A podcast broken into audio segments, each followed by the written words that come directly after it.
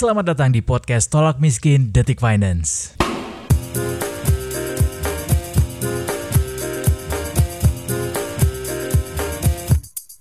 Selamat datang kembali di podcast Tolak Miskin Detikers. Akhirnya setelah sepekan terakhir kita agak kasih ruang sedikit buat Detikers uh, dengerin podcast yang lain ya.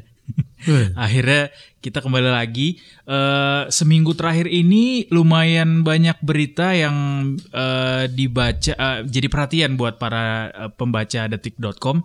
Uh, beberapa di antaranya kemarin itu sempat masih yang, uh, oh ini uh, terpilihnya Presiden Amerika Serikat yang baru akhirnya ya. Joe Biden. Joe Biden. Uh, terus kemarin juga masih sempat heboh soal boykot produk Prancis. Yeah. Sebelum akhirnya mereda juga sekarang dan terakhir ini uh, soal kedatangan Habib Rizik dan uh, supaya kita nggak terlalu stres juga dengerin yang berat-berat kayak yang kita sebutin tadi, kita pengen ngobrolin satu tema uh, mengenai uh, satu game konsol populer di dunia yang segera rilis. Udah rilis malah ya Udah. beberapa. Sudah di rilis.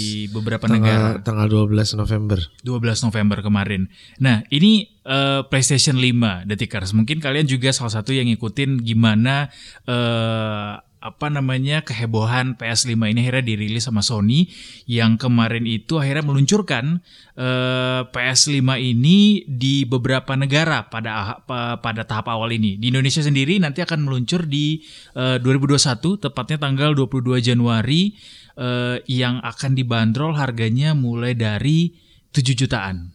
7 juta untuk yang digital edition. Jadi digital enggak, edition. Itu nggak ada Blu-ray playernya. Jadi eh, nggak uh, bisa pakai kaset lah kalau kata gamer zaman dulu bilangnya kaset. Iya, ini ini versi pertama kalinya uh, eh, PS mengeluarkan de dengan dua versi ya. Betul. Dua versi. Kali. Karena Ada... mungkin mereka prediksinya ke depan itu game itu udah kayak aplikasi di HP aja. Oh. Udah nggak perlu pakai kaset kaset ya. lagi udah tinggal download dan main dan bahkan katanya Google juga lagi nyiapin nggak perlu install jadi benar-benar cuma ngeklik doang kayak kita main zaman hmm. dulu tuh hmm. game-game flash yang ada yeah, di yeah, yeah. situs ya kayak gitu, tinggal masuk aja login. Ini berarti cloud, terus bisa jalan. Cloud computing makin gede ya ininya yeah. peluangnya ya. Uh -uh. Dan uh, itu pasti masih lama lah itu masih harus nunggu apa? Uh, eh, 4G atau bahkan 6G kali bener itu sih. kecepatannya supaya bener, bisa bener, bener, mengakses uh, cloud dengan cepat nggak perlu nginstal. Mudah-mudahan sih nggak ada masalah sih dengan versi yang menggunakan digital edition ini. Hmm. Uh, menarik sebenarnya bukan gara-gara perubahannya ini sebenarnya, tetapi lebih karena PS5 ini uh, jadi polemik di media sosial antara orang yang beli sekarang hmm. dan belinya nanti aja karena eh, diluncurkan di masa-masa pandemi, resesi ekonomi yang lagi eh, susah-susahnya. Sementara kita tahu bahwa setiap PS eh, apa produk baru PlayStation yang diluncurkan pasti orang-orang pada pada antre beli ya. kan. Apalagi zaman sekarang zaman pansos. Kalau punya duluan itu udah paling cepet-cepet di Bener. posting deh, gue udah dapet gitu. Kelihatan banget kemarin pas waktu filter Instagram PS5 nah, yang muncul itu udah heboh banget iya, ya. Semua banyak yang nyangka itu beneran, padahal rilis aja belum. Kalau ngikutin berita kan sebenarnya itu belum rilis. Si filter itu dikeluarin seminggu sebelum rilis kalau nggak salah. Iya iya iya iya. Ya. Jadi bikin heboh. Entah itu orang Sony kali trik marketing. Bisa jadi. Biar orang-orang pada posting-posting dia jadi promosi gratis juga. Bisa jadi, bisa jadi. Uh, trend marketing sekarang kan unik-unik ya.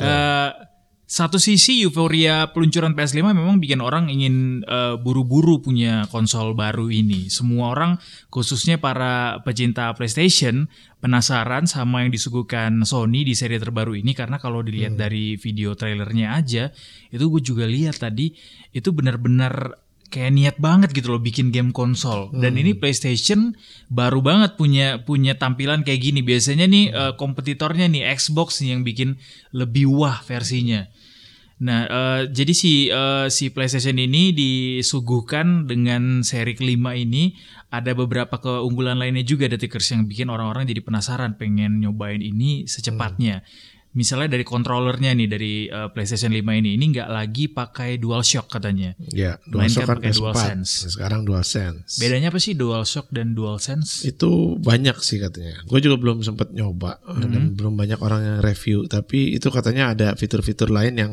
uh, bakal kerasa banget uh, bedanya lah. Katanya controller R2 yang buat nembak itu kadang kalau misalnya tembakannya berat itu bakal kerasa berat nanti mencetnya. Jadi ada respon sendiri tergantung di gamenya. Jadi nggak oh. kayak sekarang gitu. Kalau sekarang kan ya udah controller doang. Tapi kalau nanti sesuai dengan gamenya lagi ngapain itu mungkin akan kerasa kesulitannya di controllernya. Katanya hmm. sih begitu. Agak kayak ada mirip-mirip kalau kita main di game station tuh kayak di mall-mall kan hmm. kita pakai Ya apa, bakal bakal lebih kalau lagi nembak kayaknya. orang terus kerasa gitu ya. Nah, itu kan getar tuh udah yeah, ada tapi yeah. mungkin ntar kalau misalnya mungkin ya nggak tahu mungkin manjat gitu terus jadi agak berat gitu bisa, sini bisa. bisa jadi mungkin bisa aja sih kayak gitu. Wow, keren sih. Nah, yang bikin galau adalah di sisi lain yang ketika rasa ingin tahu kita pengen beli ini secepat mungkin juga hmm. uh, pembelian PS5 ini bikin galau karena uh, masa pandemi tadi yang kayak gue bilang. Yeah karena orang uh, di sedang dipaksa untuk berhemat nih di masa-masa seperti ya. sekarang. Yeah. Ini jadi galau juga. Apalagi dengan harganya yang digital kan 7,3 juta. Mulai dari 73, juta. Bahkan mungkin bisa lebih mahal. Terus yang ada versi Blu-ray playernya itu 8,7. Itu kan uh, kalau dibandingin sama UMP di Indonesia tertinggi aja sekali gajian tuh nggak dapat harus nunggu dua bulan gajian dan itu iya, ini jadi satu hitungannya juga ya. hitungannya bukan bukan konsol yang murah lah katakanlah gitu. Beda dengan kayak game-game lain yang kayak cuma tinggal download di HP gratisan gitu. Ini agak agak premium. Makanya yang bikin galau itu ya itu. Beli sekarang atau nunggu oh, ntar agak murah atau gimana. Dulu. karena kalaupun beli sekarang itu udah banyak yang apa uh, nimbun juga jadi pas eh, pertama rilis orang-orang nimbun-nimbun terus dia dijual mahal lagi di media sosial. Walaupun itu udah, udah ada banyak. store resminya juga nanti ya. ya. Cuma kemungkinan akan akan susah dapatnya. Uh, diprediksi untuk batch pertama masuk di Indonesia itu bakal udah laris. Udah hmm. ada yang pre-order udah habis. Makanya dari sekarang udah ada yang jual-jualin sampai tadi ada gua lihat sampai 18 juta ya. 18 juta dari yang harganya 7 jutaan atau iya. 8 juta lah let's say. Ya 8 juta aja itu udah dua kali lipat ya, lebih gitu. Dan it, kayaknya it, sih kalau ngelihat euforia orang Indonesia mungkin beli-beli aja kali ya. di tengah pandemi iya, nih. Brompton yang harganya puluhan juta aja dibeli ya kan? Iya. Apalagi PS5 yang cuman harganya eh, seper delapannya mungkin atau seper sepuluhnya. Nah ya kita di sini semangatnya pengen uh, kasih tahu buat detikers, kasih pencerahan lah buat kalian yang mungkin galau yang gajinya pas-pasan mungkin atau gajinya hmm. ya nggak dapat bantuan subsidi sih dari pemerintah tapi juga kalau mau di dialokasikan untuk beli PS kayaknya nggak tepat juga sekarang ini dan ini berketentangan dengan keinginan hati kalian yang gue pengen juga nih punya game baru nih terutama di masa sekarang yang yeah. semua orang uh, pengen pamer ya Tapi coba kita bandingin harganya dulu nih. Oke. Okay. Kalau misalnya di Indonesia 8,7 itu ternyata kalau dibandingin di Thailand ini itu di, di Thailand itu 15.130 baht. Hmm. Itu jadi kalau dikonversi pakai kurs itu sekitar 7,1 lebih juta. mahal dong di Indonesia ya, ya lebih mahal di Indonesia ternyata terus dengan Vietnam nih coba ya kita banding bandingin yang di Asia lebih nih. Murah di Vietnam, Vietnam. itu 11,5 juta dong atau 7 jutaan juga tuh tuh. Sementara di Malaysia 2.229 ringgit atau 7,8 juta. Sama lebih murah juga. Nah ini agak lebih Indonesia mahal di Indonesia paling makanya, mahal ya. makanya mungkin berkaitan agak, dengan teks kali ya. Mungkin. Yang penting kita bisa ngakalin aja deh gimana caranya buat nyari duit sebesar itu. Hmm. Gimana tips-tipsnya? Apa sih yang harus dikesampingkan duitnya, pos mana, yeah. atau harus gimana gitu. Ntar kita coba bahas di sini. Betul. Uh, uh, PlayStation ini juga soalnya uh, memang jadi incaran di mana-mana ya di seluruh dunia ya. Kemarin hmm. juga apalagi kemarin sempat uh, Sony bilang dia mau membatasi produksi PS5 ini hmm. uh, sehingga akhirnya jadi barang langka juga nih walaupun sudah dirilis juga di beberapa negara misalnya di Cina ini ternyata dia langsung jadi barang langka detikers di. Cina PS5 ini uh, sudah ada calo yang nerima pesanan dengan harga di kisaran 1.500 US dollar atau tiga kali lipat dari harga sebenarnya ini mirip-mirip ya sama Indonesia ya di mana-mana tuh ada calo hmm. ya. Ini dia manfaatin tingginya minat orang-orang untuk dapetin si PS5 ini uh, yang juga belum ada kejelasan kapan PS5 bisa mereka dapatkan sehingga si para calo ini yang punya privilege mereka akhirnya jual ini dengan harga tinggi dan jadi barang langka juga karena tadi kayak dibilang sama Angga uh, ditimbun ya. Iya. Semua negara kayaknya ada nih kayak begini nih nyari Indonesia juga kesempitan. Be ready aja. iya, ngambil ngambil eh, duluan terus disimpan dijual mahal. Nih kacau juga sih kalau begini sih. Dari dari mulai minyak sampai PS juga ditimbun ya. Iya. Sampai masker. Sampai masker juga. Masker yang sanitizer sekarang PS sama kemanusiaan. Aduh. Makanya kita mau kasih tahu buat detikers kalau memang kalian lagi galau sebenarnya harus beli sekarang atau gua harus nunggu dulu atau kapan gua harus bisa beli ini kita kasih tipsnya di detikers.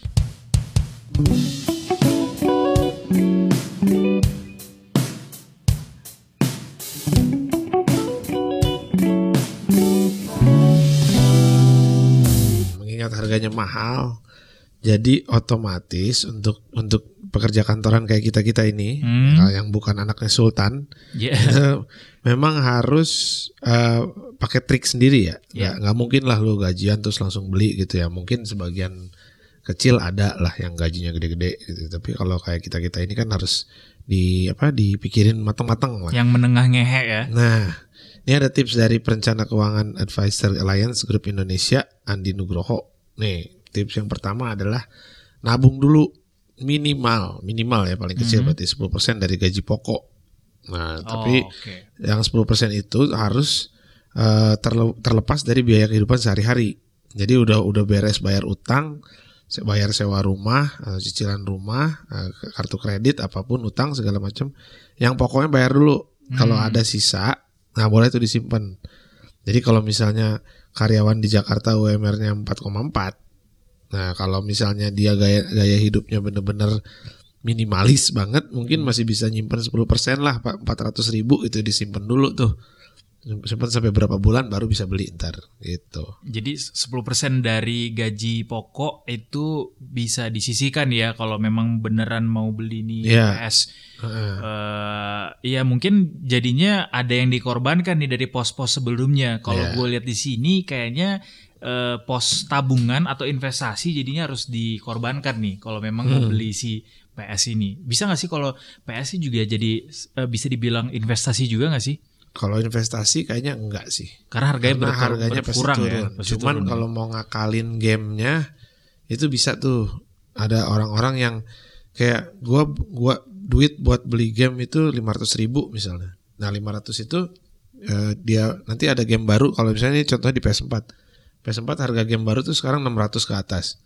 Jadi dia tinggal nambahin aja tuh dari duit game yang. Jadi duit game ini nggak usah dipakai-pakai lagi. Taruhlah hmm. 500 ribu Terus ketika game baru keluar 600, dia beli nih, hmm. nambahin cepet kan, nambahin cepet, jual.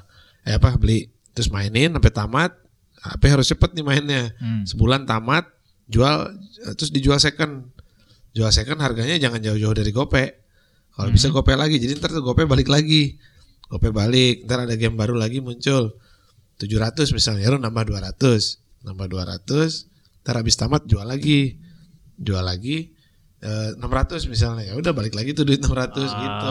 Itu si. itu lazim dilakukan sama beberapa okay. gamer sih di Indonesia. Biar nggak rugi-rugi amat ya. Nah itu. Tapi itu lebih kayak investasi game lah bukan bukan itu pakai trik juga tuh pakai trik ya bukan buat PS-nya karena kalau PS sendiri ya itu kan konsol iya. mesin. yeah kita tahu semua elektronik itu pasti, akan susut harganya. Susut ya. harganya. Jadi jangan dipikir bisa ntar dijual lagi. Udah nikmatin aja kalau memang mau beli ya beli gitu karena Ini jadi galau juga nih.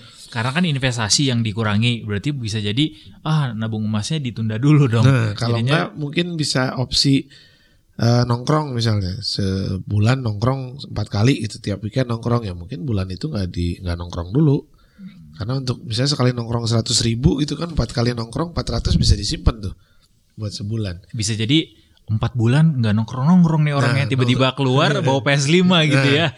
Nongkrongnya lewat WA aja. Oke. Okay. uh, eh, dan selain daripada kalian harus nyisihin gaji, kalau bisa nih biar cepet juga dapatnya detikers tambah pemasukan. Ini sekarang kan zamannya orang pada jualan ya. Hmm. Semua kayaknya bisa didagangin. Karena kita tahu daya beli orang Indonesia tuh top banget dah walaupun di tengah resesi kayak gini. Walaupun hmm. memang melemah, cuma daya belinya masih oke. Okay.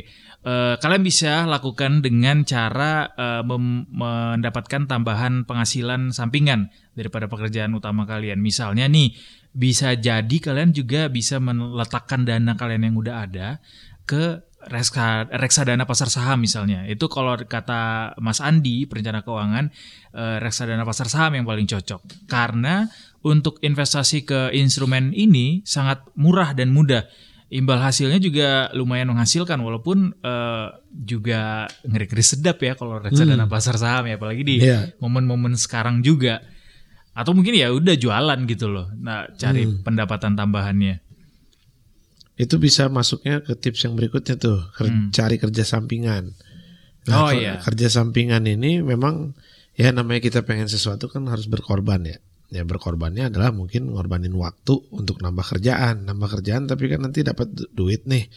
Jadi banyak sih sebenarnya kerja sampingan di masa pandemi ini juga kalau misalnya mau ngulik gitu ya. Kalau misalnya paling gampang tuh jualan makanan.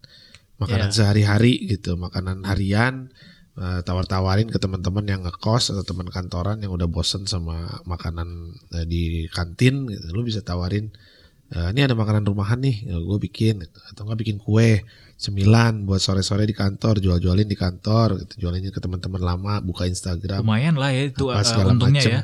Ya terus kalau misalnya punya skill jangan didemin aja skillnya. Misalnya bisa bisa skill menulis. Cobalah cari-cari orang yang mau dibikinin buku atau apa. Hmm. terus kalau misalnya jago ngedit foto tawar-tawarin coba teman-teman di Instagram. Eh Biasa sebelum posting foto. foto lu bisa gue edit jadi makin bagus. Per foto lima puluh ribu atau cepet gitu kan bisa lumayan tuh yang kayak Mahal kayak juga gitu, tuh per foto lima puluh ribu. kalau editannya bagus kan nggak apa-apa kan.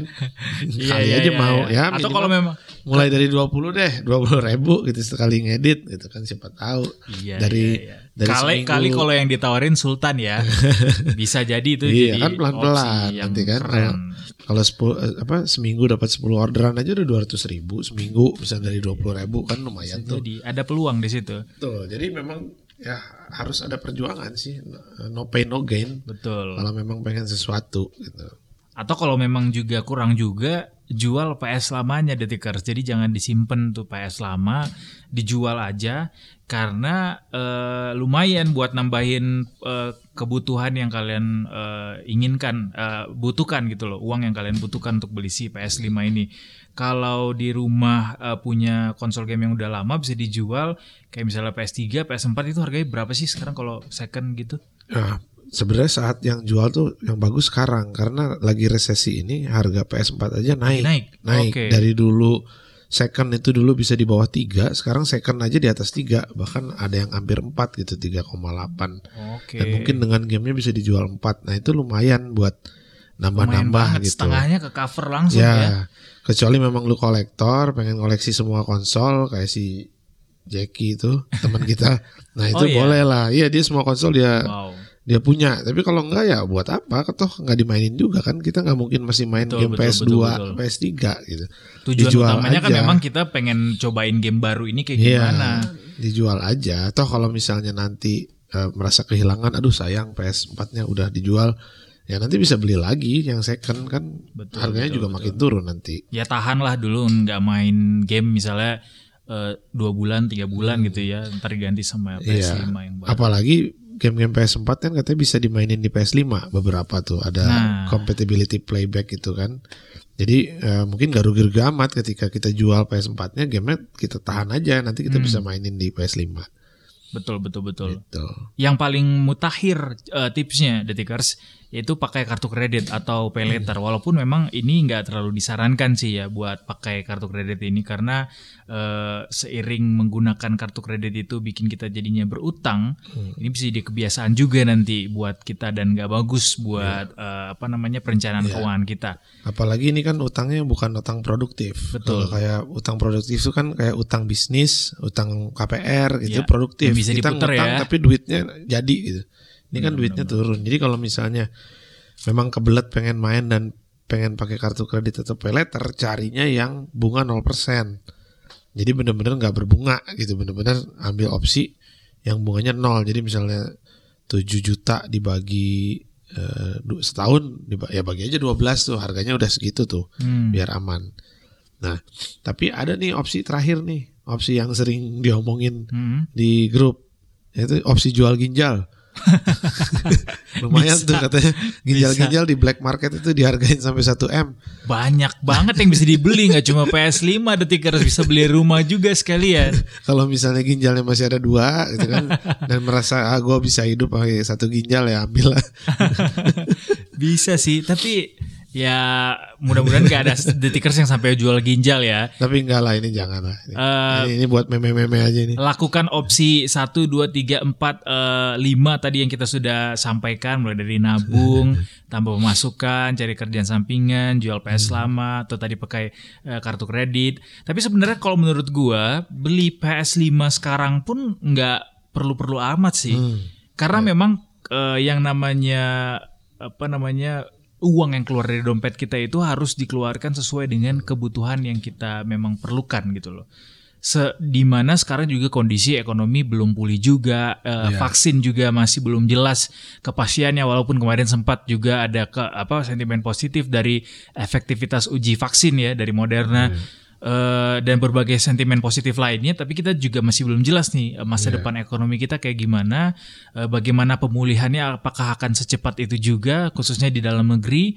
Uh, jadi menurut gue sih lo nggak boleh senaif itu hmm. uh, kalau mau beli PS sekarang juga. Ya, jadi tadi kita udah kasih tipsnya, kasih alasan untuk beli segala macam. Nah, sekarang kita jelasin juga nih alasan untuk nggak perlu beli sekarang. Hmm. Jadi bukan berarti kita ngelarang-larang atau gimana, cuman ini memang harus dipikirkan matang-matang. Untuk beli enggaknya sih terserah aja. Mau yang mana gitu, apa mau beli sekarang atau enggak. Cuman kita juga harus fair. Ada alasan untuk beli, ada tips yang buat beli, tapi ada alasan juga untuk nggak beli. Tadi selain kata Edo ekonomi belum pulih, harganya ini uh, yakin deh pasti harganya turun. Nggak kalau nggak beli sekarang. Hmm. Beli sekarang itu pasti masih mahal. Ke kemungkinan turun tuh kira-kira berdasarkan PS4 dulu dan atau PS3 dulu. Ya, kapan? Kalau melihat histori PS3 dan PS4 itu biasanya setahun pertama itu harga masih stabil. Masuk tahun kedua tuh biasanya udah mulai turun-turun, oh, apalagi okay. udah ada yang jual second. Jual second bukan berarti dia bosen, tapi kadang ada yang butuh duit juga lah atau apalah. Hmm. Nah itu jadi kalau memang mau bersabar itu masih bisa nunggu sih. Misalnya Lagian beli sekarang kan gamenya belum banyak. Jadi betul, cuma betul, cuma betul. penasaran doang pengen nyobain gitu. Dan game-game yang di PS5 juga rilis di PS4.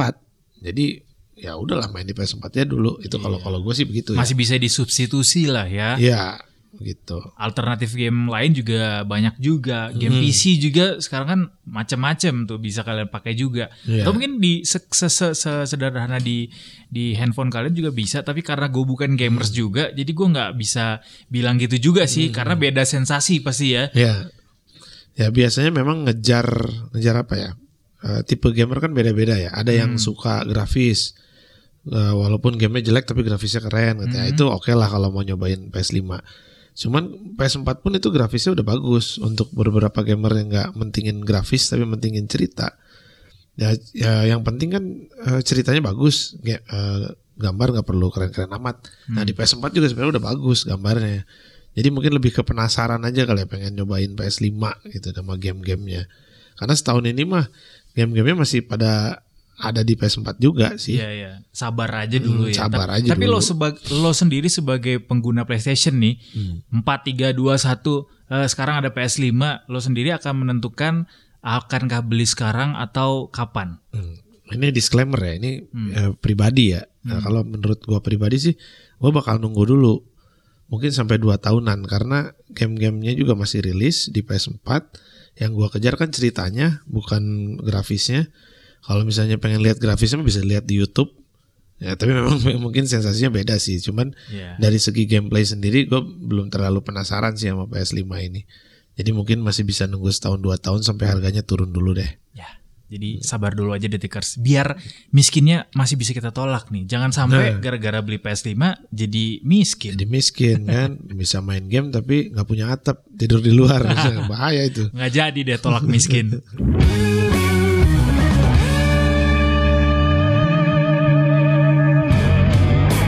Lupa dengerin podcast-podcast Detik Finance berikutnya di podcast Tolak Miskin. Detikcom